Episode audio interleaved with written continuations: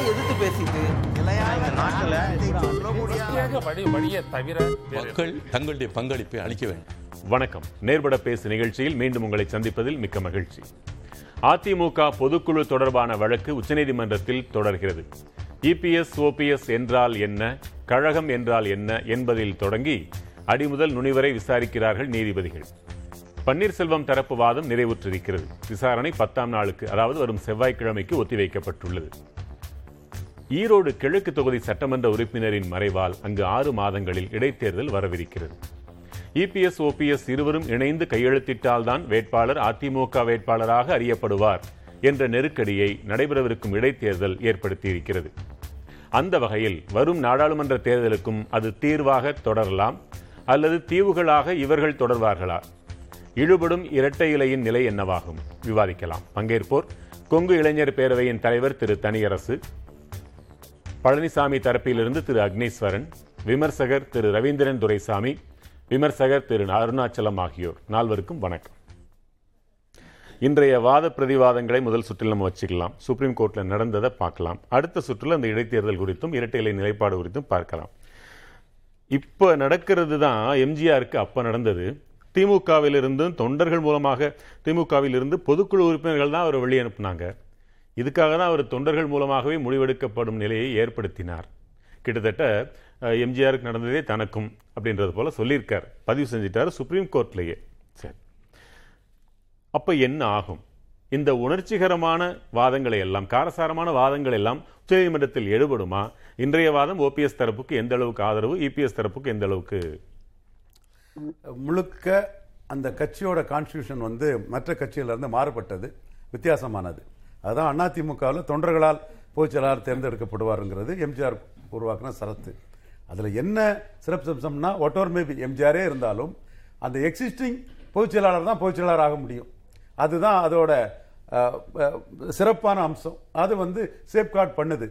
அதே மாதிரி ஜெயலலிதா அம்மையார் வந்து நிரந்தர பொதுச் செயலாளர்னு அவங்களே போஸ்ட் போட்டு சீஃப் மினிஸ்டர் சிக்கலாங்கிற லெவலில் அவங்க அதை வந்து மேனிஃபெஸ்ட் பண்ணிட்டு இருந்தாங்க. இன்னொரு விஷயம் என்னன்னா அவங்க வழக்கில் தான் திருநாக்கரசு வர்சஸ் ஜெயலலிதா வழக்கில் தான் திருநாக்கரசுக்கு அதிக எம்பி எம்எல்ஏக்கள் தொண்ணூத்தாறுல தோத்து போன அதிமுகவில் இருந்தாலும் கூட ஜெயலலிதா தொண்டர்களால் தேர்ந்தெடுக்கப்பட்ட பொதுச் செயலாளர் அந்த கட்சியின் சட்ட விதிப்படி தொண்டர்களால் தேர்ந்தெடுக்கப்பட்ட பொதுச் செயலாளர் தான் எல்லா அதிகாரம்ங்கிறத நீதிமன்றம் முடிவெடுத்து ரிட்டைல சின்னம் ஜெயலலிதாவுக்கு தாங்கிறத தீர்ப்பளிச்சாங்க. அதுதான் திருநாவுக்கரசு வெர்சஸ் ஜெயலலிதா வழக்கு. இப்போ அந்த கட்சியில் என்ன இருக்குதுன்னா தொண்டர்களால் தேர்ந்தெடுக்கப்பட்ட ஒருங்கிணைப்பாளர் இணை ஒருங்கிணைப்பாளர். ஒன்றரை கோடி தொண்டர்களால் தேர்ந்தெடுக்கப்பட்டவங்க இபிஎஸும் ஓபிஎஸும் பொலிட்டிக்கல் டெக்னாலஜி டெக்னாலஜி படி செங்கோட்டையண்ணனும் செங்கோட்டையனும் சசிகலா அம்மையாரும் செங்கோட்டையனை வந்து கூட்டு தலைமைன்னு சொன்னதும் சசிகலா அம்மையார் உள்ள வந்துருவாங்க. அது இதெல்லாம் ஒரு சிக்கல் வரும்போது இதை வந்து முன்னின்று நடத்தினது அது ஜெயலலிதா நடத்தினாங்க அது எம்ஜிஆர் நடத்தினாங்க. இதை முன்னின்று நடத்தது எடப்பாடி பழனிசாமி தான். பன்னீர்செல்வம் சார்ந்து நிற்பாரு. நம்ம வந்து ஒருங்கிணைப்பாளர் இணை ஒருங்கிணைப்பாளர்னா நம்ம வந்து ஆப்ரேட் பண்ணலாம் அவர் நெடுஞ்செழிய மாதிரி இருப்பாருன்னு நினைச்சாரு. நான் அப்பவே சொன்னேன் ஓபிஎஸ் வந்து நெடுஞ்செழியம் இல்லைன்னு. என்னோட பழைய இதில் பார்த்தா தெள்ள தெளிவாகவே அது தெரியும். இப்போ இந்த இந்த சரத்து தான் எடப்பாடி பழனிசாமிக்கு சிக்கலாக இருக்குது. அந்த தேர்தல் ஆணையம் இதுபடி தான் போகும் நான் பெரிய அளவுக்கு நம்புகிறேன் நீதிமன்றத்தோட இதுவும் இதை ஒட்டி இருக்கலாம். தேர்தல் ஆணையம் ஹண்ட்ரட் பர்சன்ட் நான் அதுக்குள்ளே தான் நிற்கிறேன் நீதிமன்றமும் இதை ஒட்டி தான் இருக்கும்னு நினைக்கிறேன். இந்த சிம்பிளாக சொல்ல போனால் ஒற்றை தலைமையாக வரணும்னு எடப்பாடி ஆசைப்படுறாரு. அந்த கட்சிக்கு ரெட்ட தலைமை தான் நல்லது. ஏன்னா ஜெயலலிதா எம்ஜிஆர்ங்கிறது வேற. இவங்க ரெண்டு பேக்கிங் கம்யூனிட்டின்னு சொல்லும்போது ரெண்டு பேர் இருந்தா அது ஒரு பொதுத்தளமா இருக்கும். ஒருத்தர் இருந்தா ஒருத்தர் அபகரிக்க பாக்குறாங்கிறத தாண்டி ஒரு சமூகம் அபகரிக்க பாக்குறாங்கன்னு வர்றது ஒரு நெகட்டிவ் போலரைசேஷனே கொண்டு வரங்கிறது என்னோட கருத்து. நான் அதுல ஆணி தர மாட்டேன் நான் ரொம்ப இருக்கிறேன். கடந்த ரொம்ப மாதங்களாகவே ஒரே இடத்துல நின்ன இடத்திலேயே நின்றுட்டே இருக்கிற மாதிரி இருக்கிறது இந்த பிரச்சனை. இப்பொழுது ஒரு துளியாவது நகர்ந்திருக்கிறதா அப்படின்னு தான் நம்ம பார்க்க போறோம். இந்த இடைத்தேர்தல் அப்படி ஒரு சூழ்நிலையை மேல கொண்டு வந்து செலுத்தி இருக்குது. அது என்னன்னு பார்க்கலாம்.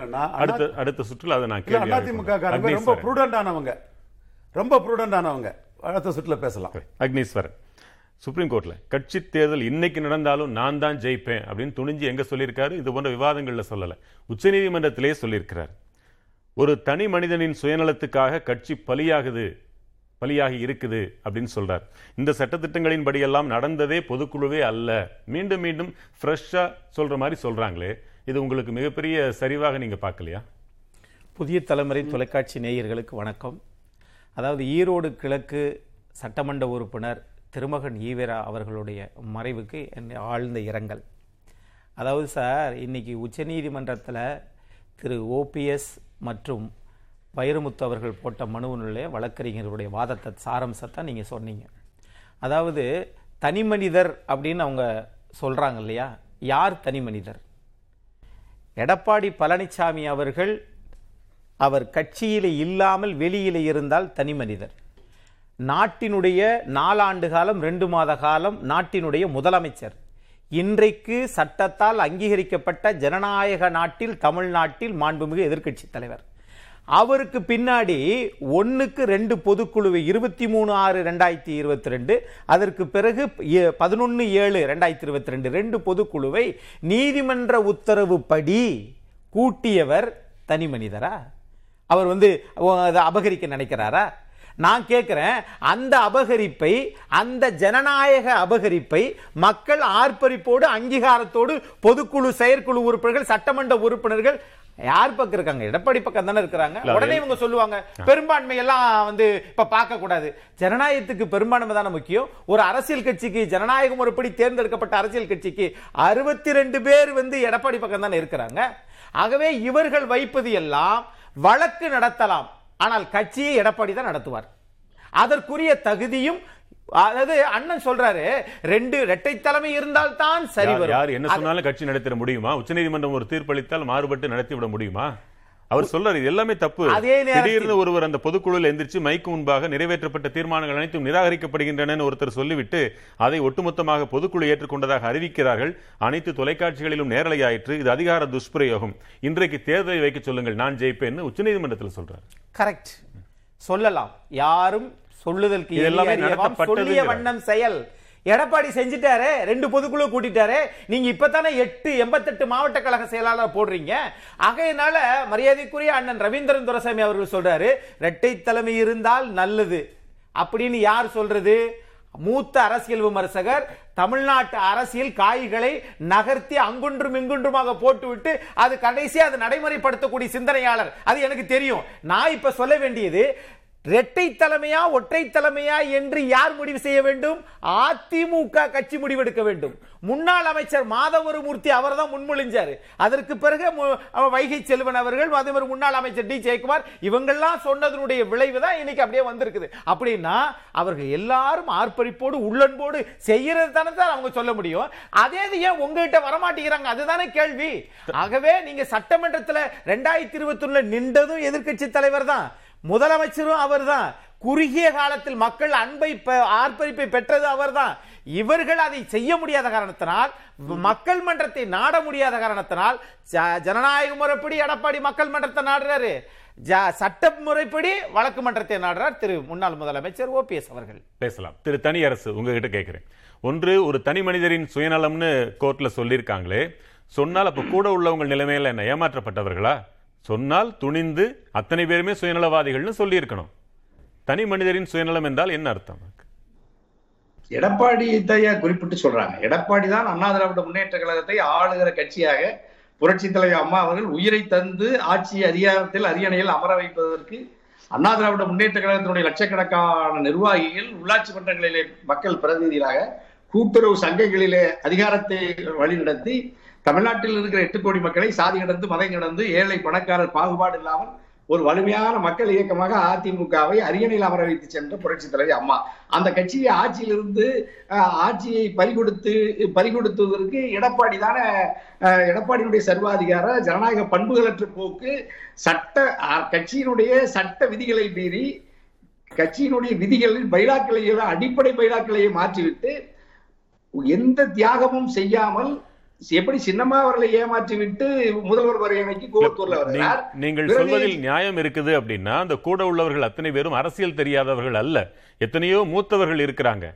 இவர் ஒருவருடைய சுயநலம் அது எதை நோக்கியது? மிகப்பெரிய பொறுப்பை நோக்கியது ஒரு கட்சியின் அதிகாரத்தை நோக்கியது என்றால் கூட உள்ளவர்கள் அத்தனை பேரின் சுயநலமும் சேர்ந்துதான் இந்த சுயநலத்திற்கு பயன்படுகிறதுங்கிறது தானே பொருள்? நூறு விழுக்காடியா?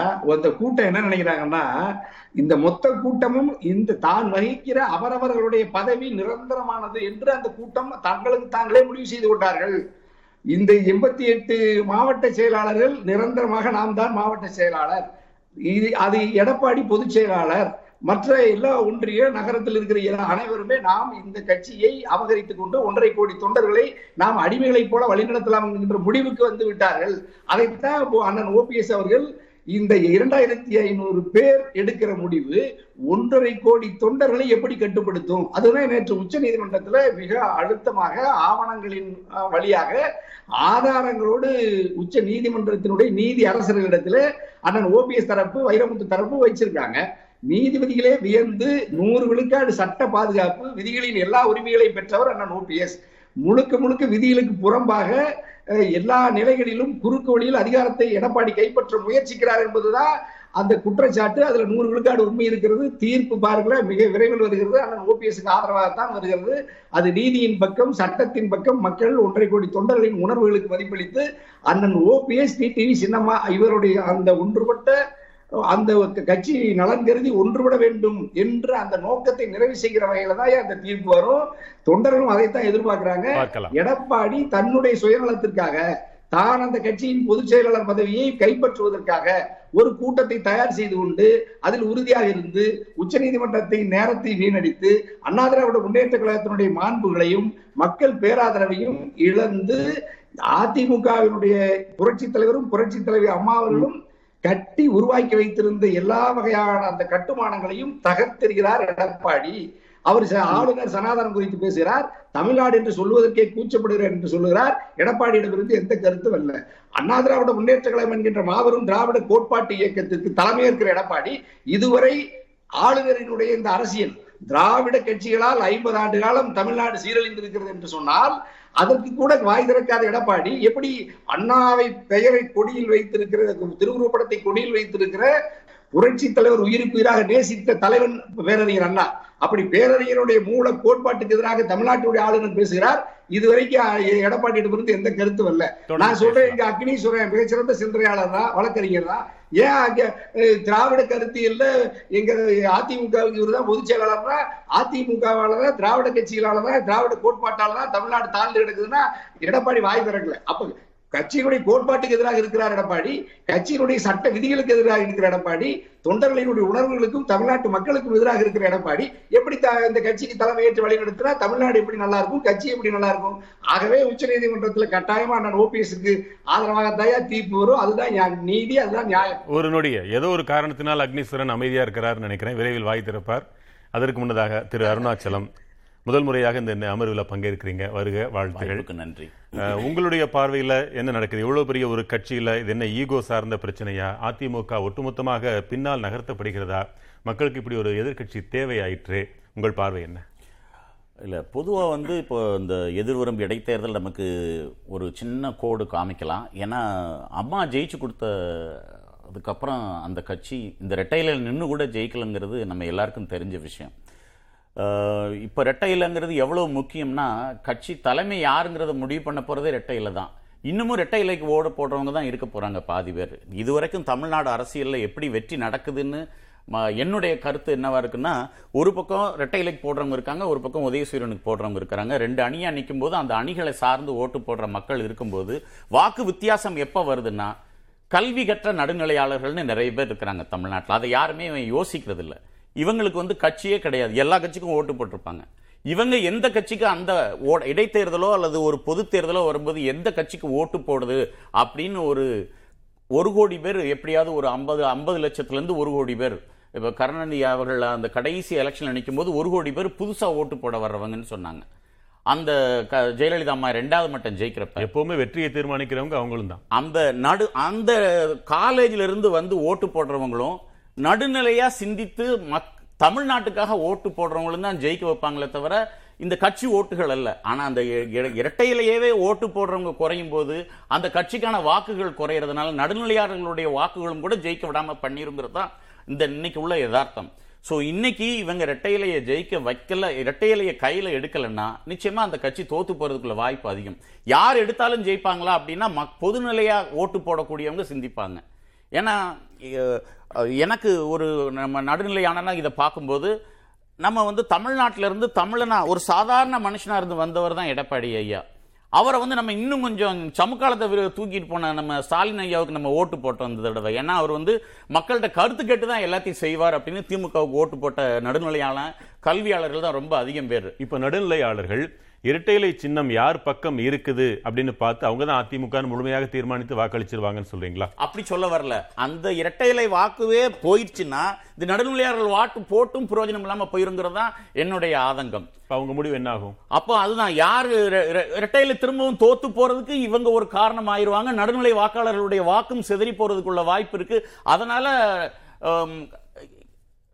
அரசாங்கம் அதாவது நம்முடைய பா பாராளுமன்றமோ அல்லது நம்முடைய அரச அம், அது என்ன சொல்றது அம், ச- சட்டமன்றமோ விவாதங்கள் நல்லபடியாக நடக்காமல் இருக்கிறதுக்கும் மக்கள் பணிகளை மக்களுடைய மு- அந்த ஒரு முழு பங்கீடும் அங்கே இல்லாமல் போகிறதுக்கு காரணம் இந்த மாதிரி வாக்கு வித்தியாசங்களில் ஜெயிச்சுட்டு வர்றது தான் பொதுவாக ஓபிஎஸ் தரப்பு நீதிமன்றம் தேர்தல் ஆணையம் இவற்றை நம்பி இருப்பது போலவும் இபிஎஸ் தரப்பு தன் பக்கம் அதிகமான ஆட்கள் கூட இருக்கிறாங்க நிர்வாகிகள் கூட இருக்கிறாங்க என்பதை போலவும் தோற்றம் இருக்கிறது ஆனால் தொண்டர்களின் கருத்து என்னவாக இருக்கிறது என்பதை அறிவதற்கான ஒரு ஒரு ஒரு தேர்தல் எதுவுமே நம்ம கண்ணால் பார்க்க முடியல. இருவரும் சேர்ந்து ஒரு மாபெரும் முன்னாடி அழைப்பாங்களே அலைகடலன திரண்டு வாரீர் அப்படின்னு ஒரு பெரிய பொதுக்கூட்டங்களும் இல்லை. ஆனால் ஒரு ஒரு எதிர்க்கட்சியாக எடப்பாடி பழனிசாமி நடத்துகின்ற அந்த போராட்டங்கள் அதில் உள்ள கூட்டத்தை பார்க்கிறோம். ஓ பன்னீர்செல்வத்திற்கும் அதே அளவிற்கு கூட்டம் பார்க்க வேண்டும் என்றால் அதே போல நடத்தப்பட்டால் தெரிய வந்துவிடும். ஆனால் பெரிய மாநாடுகள் நமக்கு தெளிவாக உணர்த்திருச்சு அப்படின்ற போல இல்லையே. அந்த தொண்டர்கள் முடிவு எப்படி இருக்கும்னு நினைக்கிறேன் இதுல பச்சையா நமக்கு தெரியும். ஓபிஎஸ் ஐயா அவர்களுக்கு மக்கள் மத்தியில மக்கள். மத்தியிலேயோ அல்லது கட்சி தொண்டர்கள் மத்தியிலேயோ மிக பிரபலமான ஒரு விஷயம் இல்லைங்கிறது தெரியும். அவர் வந்து தலைமை ஒரு துணை முதல்வரா இருந்தாரே ஒளிந்து ஒரு தென் மாவட்டங்களை மட்டும் மாவட்ட ரீதியாக போயிருக்கிறாரு. மாவட்ட ரீதியாக அவர் ஒரு துணை செயலாளர்களை செயலாளர்களை நியமிக்கிறதுல அவர் அக்கறை காட்டினாரு. அவங்க வீட்டு கல்யாண வீடுகளுக்கு போனாரு. அங்கே உள்ள பிரச்சனையை பேசினாருன்னு அஞ்சு வருஷத்தில் நம்ம பார்க்கவே இல்லை. சிதம்பரம் எம்பியா இருக்கும்போது பார்லிமெண்ட்ல இருக்கும்போது அட்லீஸ்ட் அங்க போய் பேங்க் அது என்ன சொல்றது அந்த. ஏடிஎம் திறந்து வச்சதை பார்த்தோம். அந்த மாதிரி அந்த அஞ்சு வருஷத்துல நான் எதையுமே பார்த்தது கிடையாது. இன்னைக்கும் கூட அந்த தென் மாவட்டங்கள்ல அவர் எங்க அவருக்கு ஒரு பிடிப்பு இருக்குன்னு சொல்ற இடங்கள்ல எத்தனை தலைவர்கள் அவர் கூட வந்தாங்க. ஏன் அவர் அதை நியமிக்கிறதுல பொறுப்பெடுக்கல? ஒரு துணை முதல்வர் மட்டும் அம்மா காலத்துல இருந்த மாதிரி அவர் இருந்தது தான் அவருடைய இழப்புக்கு காரணம். இப்போ அவர் வரணுங்கிறத தென் மாவட்ட மக்கள் விரும்பினா கூட அந்த இரட்டையிலங்கிறது அவங்களுக்கு ரொம்ப முக்கியம். அதனால தான் இது இது எடப்பாடி ஐயாவுக்கும் ரொம்ப முக்கியம் என்ன கேட்டா. இது இந்த எலெக்ஷன்ல இரட்டையிலங்கிறது அவங்கள தள்ளிட்டு இது எடுத்தலாம் நினைச்சா கோர்ட் நிச்சயமா அப்படி ஒரு தீர்ப்பை தருமாங்கிறது பெரிய கேள்விக்குறி. இப்போ நாம கோர்ட் தந்தா கூட எலெக்ஷன் கமிஷன் இதுக்கு ஒத்துழைக்குமான்னு தெரியாது. ஏன்னா நம்ம சமீபத்தில் நடந்த கேர- மகாராஷ்டிராவில் நடந்த தேர்தல் என்ன நடந்தது? அந்த சேனாவுடைய க- அந்த சின்னத்தை அவங்க எடுத்துட்டு ரெண்டு பேருக்கும் கொடுத்து விட்டாங்க. வெவ்வேறு அந்த ரெண்டு அணிக்கும் வெவ்வேறு இதை தான் கொடுத்தாங்க. அதுதான் நடக்க போகுது. ஸோ எலெக்ஷன் கமிஷனோ அல்லது ஜ கோர்ட்டு ஜட்ஜ்மெண்ட்டோ இந்த மாதிரி ஒரு தீர்ப்பு வரும் நம்ம எதிர்பார்க்க வேண்டாம். அதாவது ரெட்டையிலேயே ரெண்டு பேருக்கும் கொடுக்காம உடக்கி போடுறதுக்கான வாய்ப்பு தான் ரொம்ப அதிகமா இருக்குன்னு நான் நம்புறேன். திரு. ரவீந்திரன் துரைசாமி நம்ம இந்த இரண்டு கட்சிகளுமே பிஜேபியை நோக்கி பெருசாக களமாடலைங்கிற விமர்சனத்தை வச்சுக்கிட்டே இருக்கிறோம். ஆனால் தனியரசு துணிந்து சொல்கிறார் எங்கள் தரப்பு செய்கிறது அவர்கள் தரப்பு செய்யவில்லை என்பது போல சொல்கிறாரே. உள்ள நிலைமை என்ன? இல்லை ரெண்டோரும் பெருசாக பிஜேபி ஏற்றது களமாடல அதில் வந்து எடப்பாடி கொஞ்சம் ஃபிஃப்டி ஃபிஃப்டியாக தான் இருக்கிறாரு. சில இடங்களில் காலையில் பாராட்டுகிறாரு என்ன துணை போச்ச என்ன பொறுப்பு போச்சலாக வந்துட்டு சந்தோஷப்பட்டுக்கிறாரு அவங்க தரப்பு. சாயங்காலம் மத்திய மாநில அரசுக்கு எதிராக சி. வி. சண்முகத்தை விட்டு பேச வைக்கிறாரு. எடப்பாடி ஃபிஃப்டி ஃபிஃப்டியாக தான் இருக்கிறாரு. பன்னீர் வந்து மத்திய அரசு விஷயங்களில் கொஞ்சம் ஆதரவு வளையத்தில் தான் பன்னீர் போயிட்டுருக்கிறாரு. இன்னொரு விஷயம் நான் சொன்னேன் ப்ரூடண்டாக இருப்பாங்கன்னு சொன்னேன்.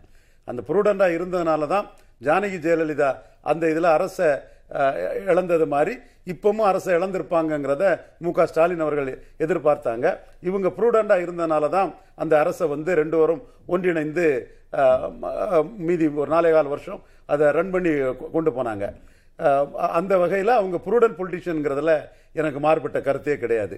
மற்றபடி அரசியல் விமர்சகர் வழக்கறிஞர் அக்னீஸ்வரன். சொன்னாரு. அதிமுக ஒற்றை தலைமையா இரட்டை தலைமையான இருக்கிறது வந்து அதிமுக தான் முடிவு பண்ணுன்னு சொன்னாரு.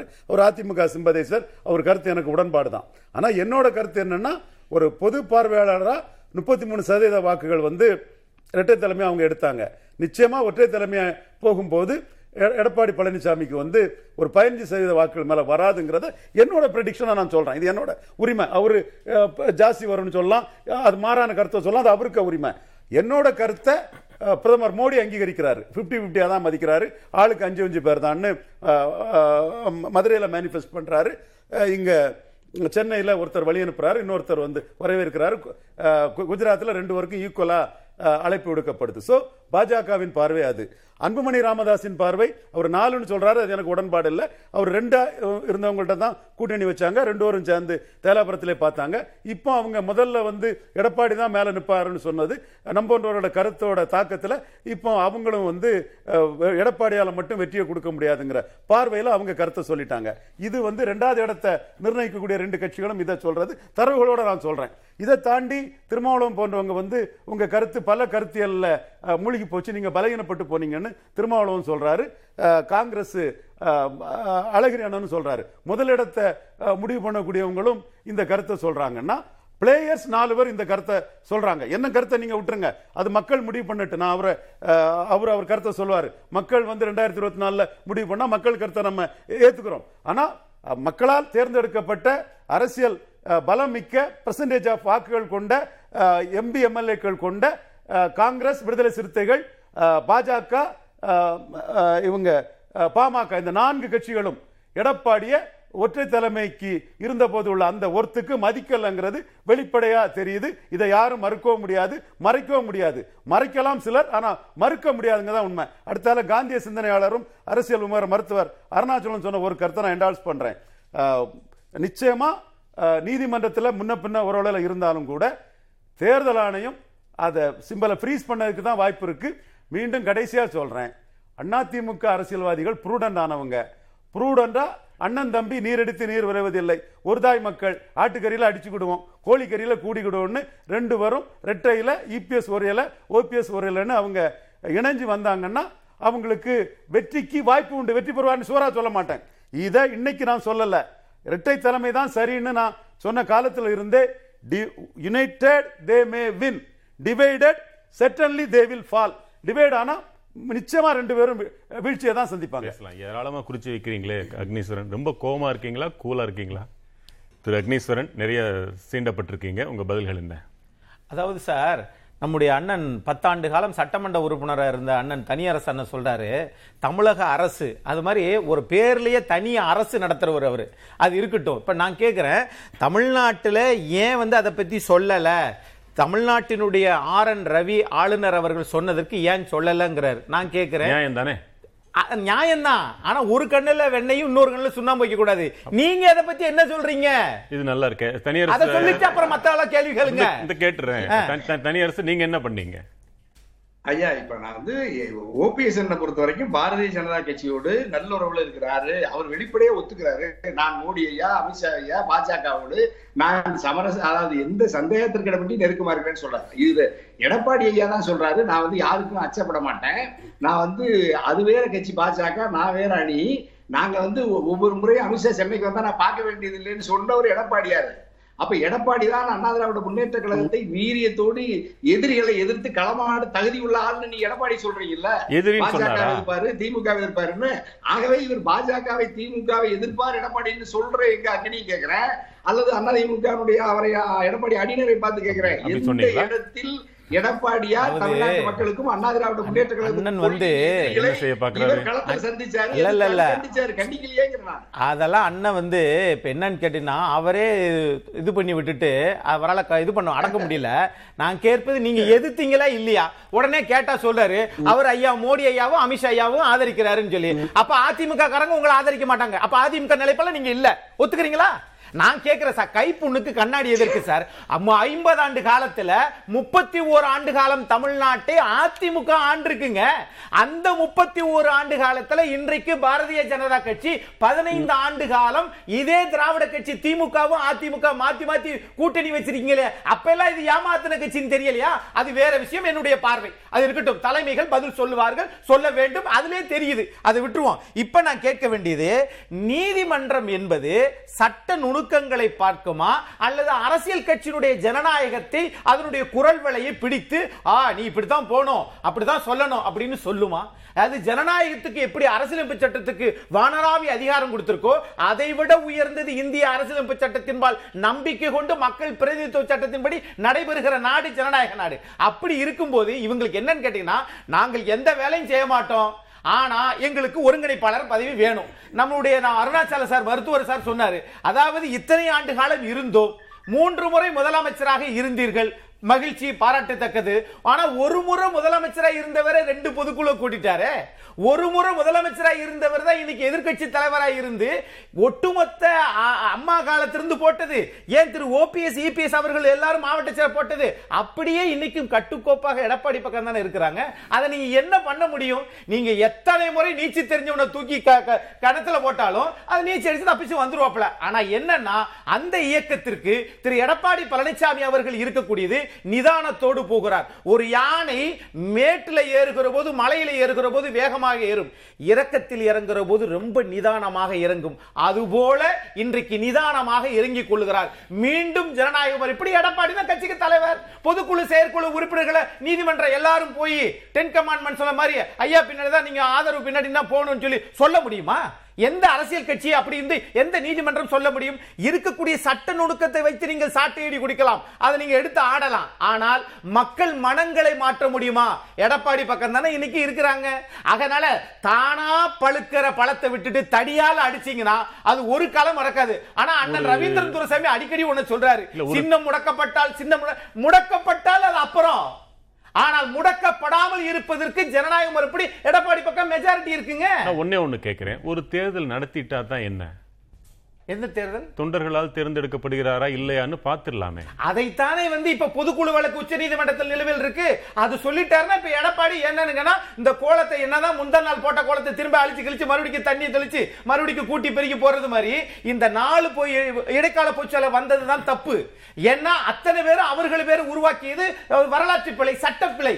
இதை சரி பண்றது தான் திரும்பவும் அடிப்படை தொண்டனால் எடப்பாடி பழனிசாமி அவர்கள் வர வேண்டும் என்று சட்ட ரீதியாக முயற்சி செய்கிறார். அந்த வழக்கு தான் இப்போ ஓடிக்கிட்டு இருக்கு. அதுக்கு இடையில ஒரு இடைத்தேர்தல் வருது. என்னவென்று பார்ப்போம். பொறுத்திருந்து பார்ப்போம்? எடப்பாடி அதை எல்லா- சேஃபா தான் ப்ளே பண்றாரு. எல்லா தொண்டர்களும் சேர்ந்து தேர்ந்தெடுக்கும்படியாக ஒரு தேர்தல் அது இந்த வழக்கு முடிந்தால்தான் வாய்ப்பு. அது வரைக்கும் பொறுத்திருக்கு தான் வேணுமா அரவிந்தர்? இல்ல எல்லா தொண்டர்களாலும் தேர்ந்தெடுக்கப்படும்னா ஒருங்கிணைப்பாளர் இணை இணை ஒருங்கிணைப்பாளர்னு யார் அதிகாரத்தில் இருக்காங்களோ அவங்க தான் தேர்ந்தெடுக்கப்பட முடியும். பொதுச் செயலாளர்னு எம்ஜிஆர் இருக்கிறாருன்னா அவர் தேர்ந்தெடுக்கப்பட முடியும். ஜெயலலிதா இருந்தாங்கன்னா அவங்க தேர்ந்தெடுக்க முடியும். ரெண்டு ஒருங்கிணைப்பாளர் இருந்தா ரெண்டு தானே தேர்ந்தெடுக்க முடியும். இதை தாண்டி ஒற்றை தலைமையா வரணும்னு சொன்னா இல்ல நான் என்ன கேட்கிறேன்னா கோர்ட் அனுமதிச்சு ஒரு தேர்தல் நடத்துங்கன்னு சொன்னா அது எடப்பாடி அதுக்கு தயாரா இருக்கிறாரான்னு கேட்கிறேன் அது நடைமுறை சாத்தியம் இல்லாத ஒரு விஷயம்.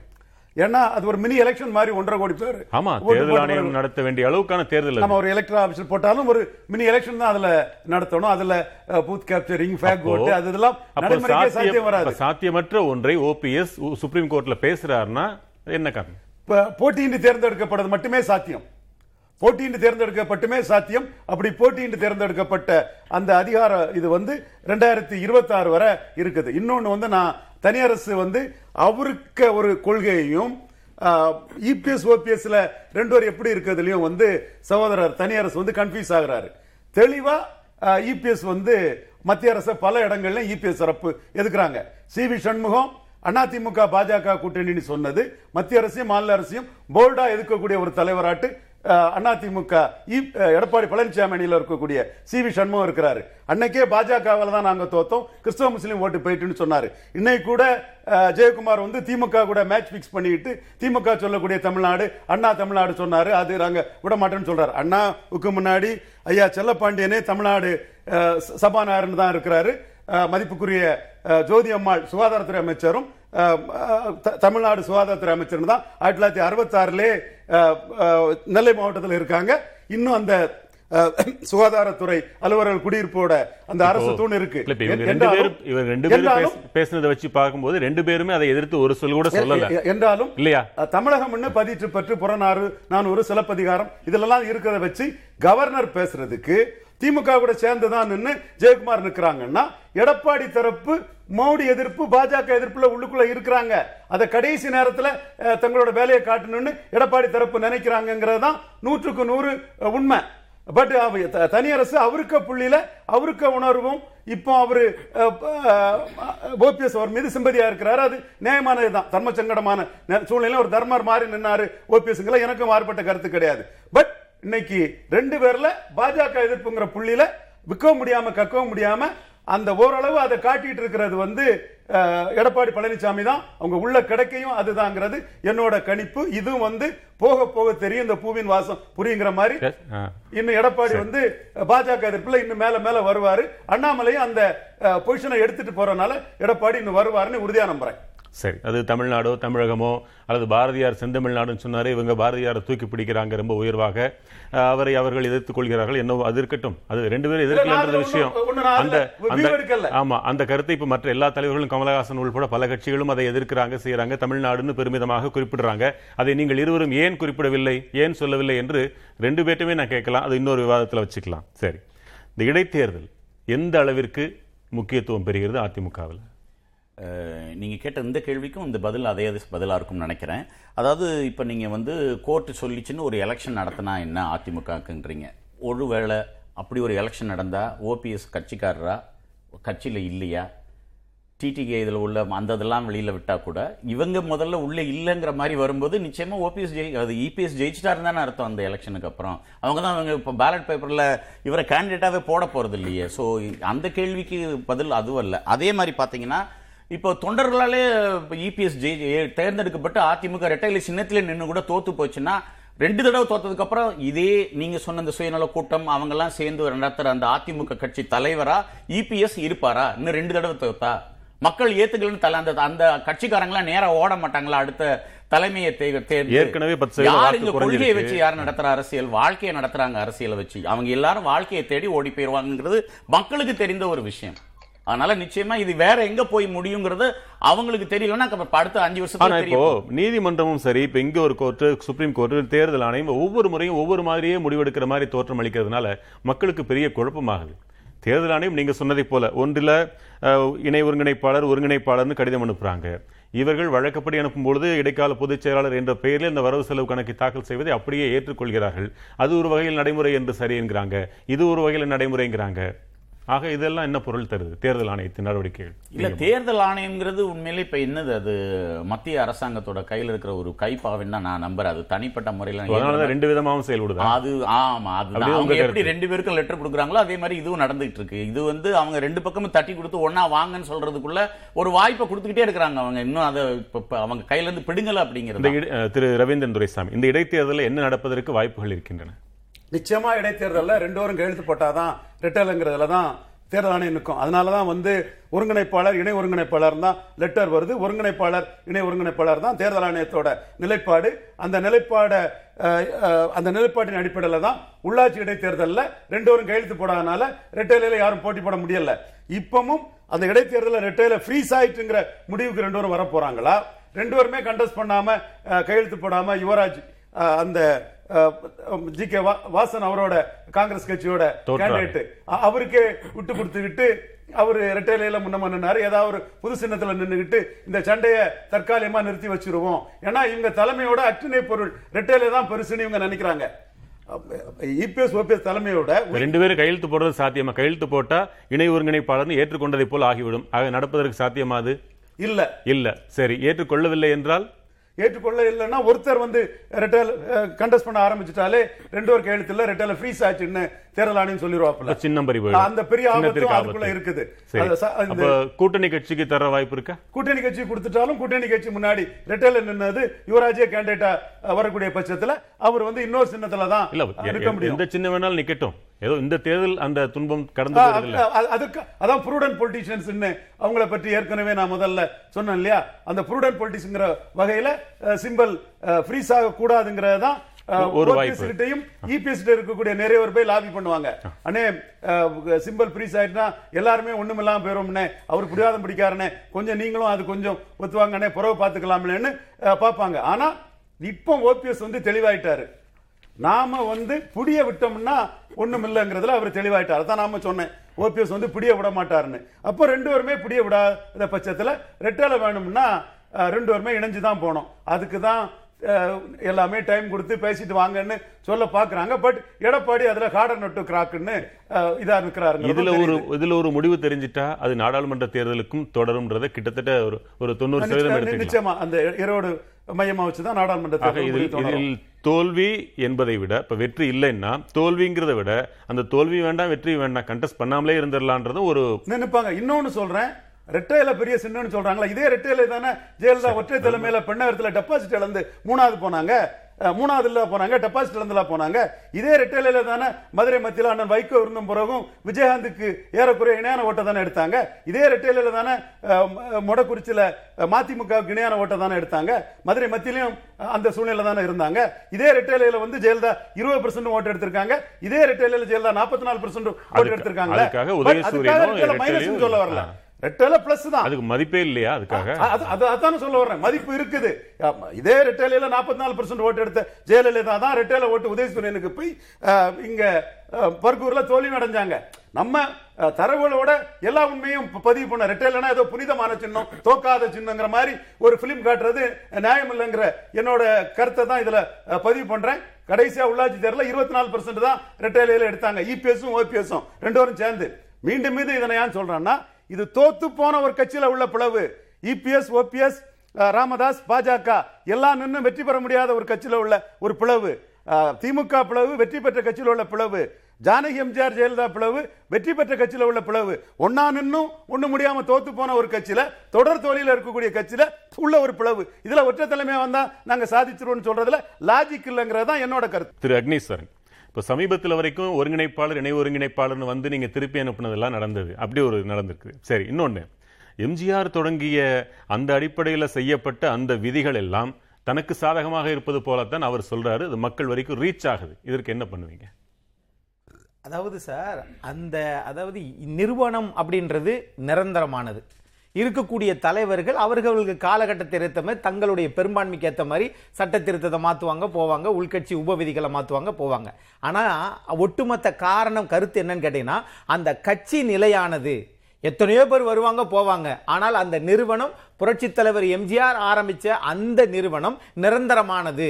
அதுக்கு தான் என்ன முப்பத்தி ஒரு பேர்ல இருபத்தாறு பேர் தூக்கி வெளியே போட்டாங்கப்பா? அதே மாதிரி இங்கேயும் பொதுக்குழு உறுப்பினருக்கு அதிகாரம் கொடுத்துடக்கூடாது. இது அடிப்படை தொண்டனால் ஒரு பொதுச் செயலாளர் கொண்டு வரணும்னு சொன்னாங்க.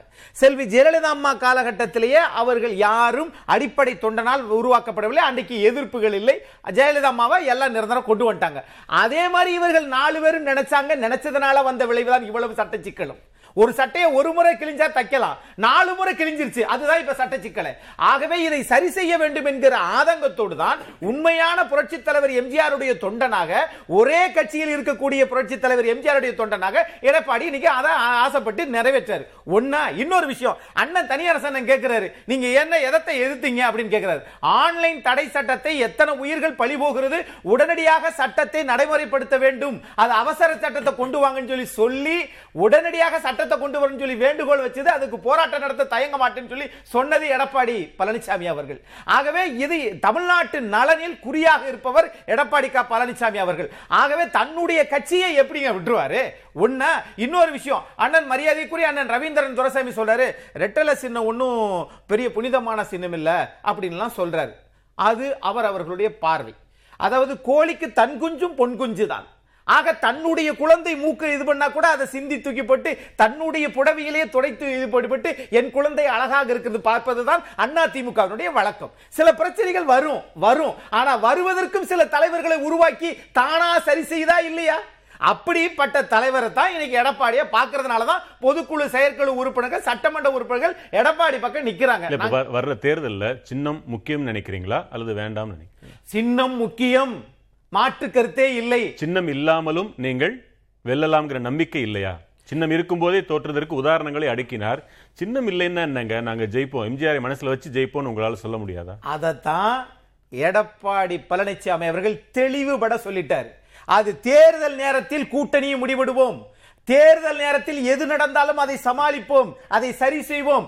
ஆனால் நாம் வந்து ஒட்டுமொத்தமாக இருக்கிறோம். ஒட்டுமொத்த கட்சி எடப்பாடி பக்கம் இருக்கிறதுன்றத அவர் அடிக்கடி நிரூபிச்சுட்டு தானே இருக்கிறாரு. அதுல எதுவும் பின்வாங்கலோ அல்லது பயமோ ஒன்றும் கிடையாது. நீதிமன்றம் எந்த தீர்ப்பு வந்தாலும் சட்ட ரீதியாக தலைவணங்கி ஏற்றுக்கொள்கிறோம் ஆனால் அதையும் நாங்கள் எதிர்கொள்ளுகிறோம். அது பத்தாதா? மக்கள் மன்றத்தை நாடக்கூடிய ஒரு தலைவன் தான் அரசியல்ல இப்போ- ஜனநாயகத்தை ஜொலிக்க முடியும். பொதுவா நாங்க மத்தவங்க நினைச்சது எலெக்ஷனுக்கு இன்னும் டைம் இருக்கு. ஒன்றரை வருஷத்துக்கு மேல இருக்கு. அது வரைக்கும் அதுக்குள்ளேயே அந்த பிரச்சனை முடியாதுன்னு நினைச்சோம். யாரும் எதிர்பாராத துயரம் நடந்து விட்டது. ஆறு மாதங்களுக்குள்ள தேர்தல் வரப்போகுங்கிறது உங்களுக்கு நீங்களே எதிர்பாராத ஒரு ஒரு அழுத்தம் தானே இது? அதை எப்படி நம்ம அழுத்தமா பார்க்கிறோம் அதனால கூட ஒரு தீர்வும் வரலாம் இல்லையா? ஆகவே நம்ம அப்படி பார்ப்போம் பாசிட்டிவாவே பார்ப்போம். இந்த இதனால அதிலே வெற்றி பெற்று எடப்பாடி பழனிசாமி அவர்கள் பக்கம் நின்று அவர்கள் அமோக வெற்றி பெற்று வந்து விட்டால் அப்பயாவது இந்த ஜனநாயக கட்சி புரிஞ்சுக்கிறோம்ல? மக்கள் ஆதரவு இருக்குன்றதை நம்புவீங்கல்ல? ஆகவே இந்த அழிச்சு கிழிச்சு மறுபடியும் ரப்பரை வச்சு அழிச்சு நீட்டா இழுத்துட்டு வாங்கன்னு சொல்லி வாத்தியார் அடிக்கடி கையில் அடிக்கிறது பெரம்பால் அடிக்கிறது மாதிரி இப்ப மீண்டும் அந்த ஒரு இடைத்தேர்தல் நம்முடைய ஈரோடு இடைத்தேர்தல் அதுக்கு ஒரு பாடமா அமையும். அதையும் எதிர்கொள்வதற்கு தயாராக இருக்கிறார். அதனால் சின்னம் போகிறது அது இருக்கிறது என்பதை வேற சின்னம் முக்கியம். அதை விட ஒட்டுமொத்த கட்சியினுடைய பேர் ஆதரவு எடப்பாடி பழனிசாமி பக்கம் இருக்கிற போது அவர் எதுக்கு இது பண்ணணும்? இதே கேள்விதான் கொங்கு இளைஞர் பேரவை ஐயாவுக்கும் பதில் என்ன? இல்லையா? இப்ப ஏற்கனவே எடப்பாடி ஒரு பாஜக பாமக அண்ணன் ஓபிஎஸ் ஓடு இரட்டை தலைமையில் இணைந்து வலிமையாக ஆட்சி இருந்து பயணித்த பொழுதே மக்கள் ஆதரவை இழந்த தொண்டர்களின் ஆதரவை இழந்த எடப்பாடி. இப்ப ஏற்கனவே சின்னம்மா டிடிவி தனி அணி இப்பொழுது சரிபாதி அதிகாரத்தில் சரிபாதி தொண்டர் ஆதரவோடு மக்கள் ஆதரவோடு இருந்தார் நான் ஓபிஎஸ்சி விலக்கிவிட்டு பாஜகவும் இப்பொழுது எடப்பாடியை எதிரியாக பார்க்கிறது. எங்க அண்ணா ரவீந்திரன் துரைசாமி உறுதியை சொல்லிட்டார். எடப்பாடி பாஜக அமித்ஷா மோடி ஐயா நம்புறதில்ல. எல்லாவரையும் ஏமாற்றியதை போல தங்களையும் பாஜகவையும் ஏமாற்றுவதற்கு தயாராக இருக்கிற எடப்பாடி அப்படியா சொன்னீங்க? சந்தேகத்தோடு பார்த்து 50-50 விலகி- சொன்னீங்க. அதே அர்த்தம் தான் சொன்னேன் ஃபிஃப்டி ஃபிஃப்டின்னு ஒன்று சொன்னீங்களே. எப்படி சொன்னேன். Edappadi master he master the art of டீச்சிங்கிற கருத்தை தான் சொன்னேன். அதை தான் சகோதரர் தனியரசு வழிமொழிகிறார் ஏற்கனவே இப்ப நீங்க ஒன்றுபட்ட அதிமுகவினாலேயே வெற்றி பெற முடியல தோற்று போன கூட்டணி இதுல நீங்க ஓபிஎஸ் போயிட்டாரு எங்க அக்னி எதிர்கட்சி தலைவரா வந்தாரு எல்லாத்துலயும் எங்க நீங்க அண்ணன் ஓபிஎஸ் ஓடு இரட்டை தலைமையில இரட்டை இலை சின்னத்தை வைத்திருக்கும் பொழுதே உள்ளாட்சியில தொண்ணூ தொண்ணூத்தி ஒன்பது விழுக்காடு பேர் தோற்று பரம்பரையாக கட்சி ஆரம்பிக்கப்பட்ட நாளிலிருந்து வெற்றி பெற்ற அண்ணன் செங்கோட்டையனை போன்ற மூத்த நிர்வாகிகள் களத்துல நிக்கிற கோவில நகராட்சியை அதிமுக இழந்திருக்கிறது. பரமக்குடியில் இழந்திருக்கிறது. சங்கரன் கோயிலில் இழந்திருக்கிறது.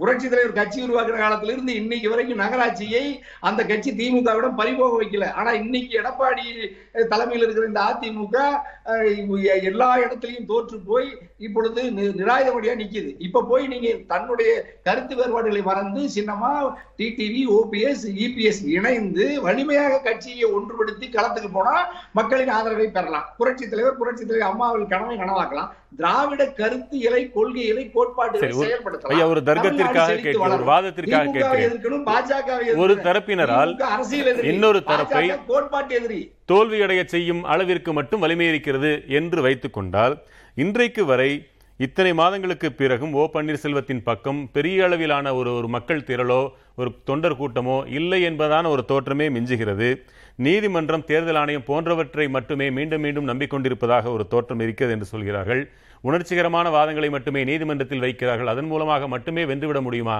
என்றெல்லாம் கேட்கிறார்கள். அதற்கு பதில் என்ன? இல்லையா? இப்ப ஒரு பாதிக்கப்பட்டவர் போய் காவல் நிலையத்துல எப்படி நிப்பாரு ஐயா பொருளை எல்லாம் ஒருத்தர் பறிச்சுக்கிட்டாரு. என்னுடைய உடமையெல்லாம் ஒருத்தர் பறிச்சுக்கிட்டாரு. விதிக்கு புறம்பா சட்டத்துக்கு புறம்பா பறிச்சுக்கிட்டு பரிதாபமா நிற்பாரு.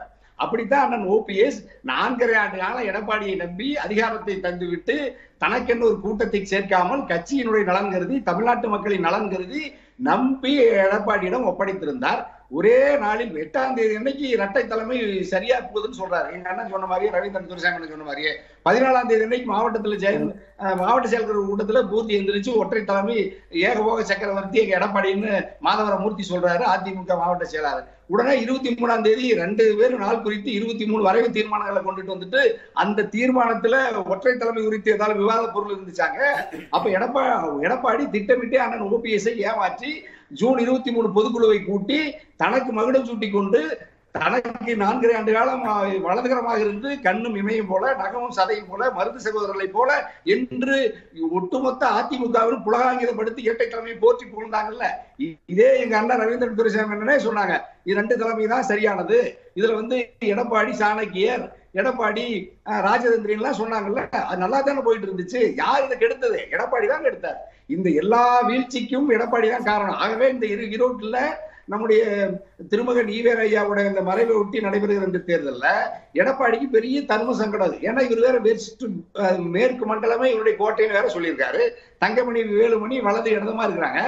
ஆனா மக்கள் இந்த மூணு பேர்த்துக்கிட்டே இல்ல. எடப்பாடியும் தங்கமணி வேலுமணியும் போய் ஈரோடு கிழக்கு தொகுதியில் நின்னா யாரு வாக்கு வாக்களிப்பா? ஓபிஎஸ் வராம. வராம சின்னமா போய் களத்துல யாரு? இப்ப திராவிட முன்னேற்ற கழக கூட்டணி இதற்கான ஒரு தீர்வை விரைவுபடுத்துகிறது. நம்ம எடுத்துக்கலாம். ஒரு நொடியில சொல்ல முடியுதா? சொல்லுங்க. இல்ல ஏதாவது இப்ப பேசுறத பார்த்தா என்னமோ திமுகவும் அதிமுகவும் இரட்டைலைக்கும் உதயசீனுடைய மட்டுமே மக்கள் ஓட்டு போட போறாங்கன்னு நினைச்சிட்டு பேசிட்டு இருக்கிற மாதிரி இருக்குது. இடைத்தேர்தலில் மக்கள் வந்து தனக்கு வலிக்கிற விஷயங்களை எப்பொழுதுமே வெளிப்படுத்துவாங்கங்கிறது எல்லா மக்களுக்கும் தெரியும். எல்லா இடைத்தேர்தலும் ஆளுங்கட்சியோட கொள்கைகளை மாத்தி இருக்கு சொத்து வரி பல மடங்கு உயர்ந்தது மின்சார கட்டணம் உயர்ந்தது. இப்படி மக்கள் பிரச்சனையை அதிமுக பேசினதாவோ பெரிய அளவில் ஒரு சும்மா பே ஒரு டிவியில் போட்டோ வர்றதுக்காக ஒரு போராட்டம் நடத்திருக்காங்களே தவிர எந்த அளவுக்கு மக்களை ஸ்தம்பிக்க மக்களை திரட்டி ஸ்தம்பிக்க வச்சிருக்காங்க எந்த கட்சி ஸ்தம்பிக்க வச்சிருக்கு? மக்கள் பிரச்சனையோ திராவிடம் திராவிடம் அது எதிர்த்து இருந்தாலும் தமிழ் தமிழ்னு பேசுற ஒரு சீமான் மக்கள் மத்தியில இளைஞர்கள் மத்தியில ஊடுருவின அளவுக்கோ ஒரு மக்கள் பிரச்சனையை எதிர்த்து பே- போ- போராடி கொண்டு போற அண்ணாமலை அளவுக்கோ இந்த ரொட்டீன் தலைவர்கள் அல்லது ஓபிஎஸ்ஓ இபிஎஸ்ஓ இன்னைக்கு மக்கள் பிரச்சனையை பேசவே இல்லைங்கிறதா உண்மை. அது தன் அது ஒரு எதிர்ப்பை எதிர் உருவாக்கும் அப்படிங்கிறது போராட்டங்களை நடத்தி இருக்கிறாங்க அவர்கள் வலிமை அளவிற்கு நடத்தவில்லைன்னு நீங்க சொல்றதாக வேணா நான் எடுத்துக்கலாம். நால்வருக்கும் நன்றி. இடைத்தேர்தல் புதிய சக்திகளை எந்த அளவுக்கு அடையாளப்படுத்த போகிறது என்பதை பொறுத்திருந்து பார்க்க வேண்டும். அதைத்தான் மருத்துவர் கூறினார். நானும் அதை. வழிமொழிகிறேன். சரி, நால்வருக்கும் நன்றி. மற்றும் ஒரு நேர்முக பேசு நிகழ்ச்சியில் மீண்டும் சந்திக்கலாம். வணக்கம். எதிர்த்து பேசிட்டு மக்கள் தங்களுடைய பங்களிப்பை அளிக்க வேண்டும்.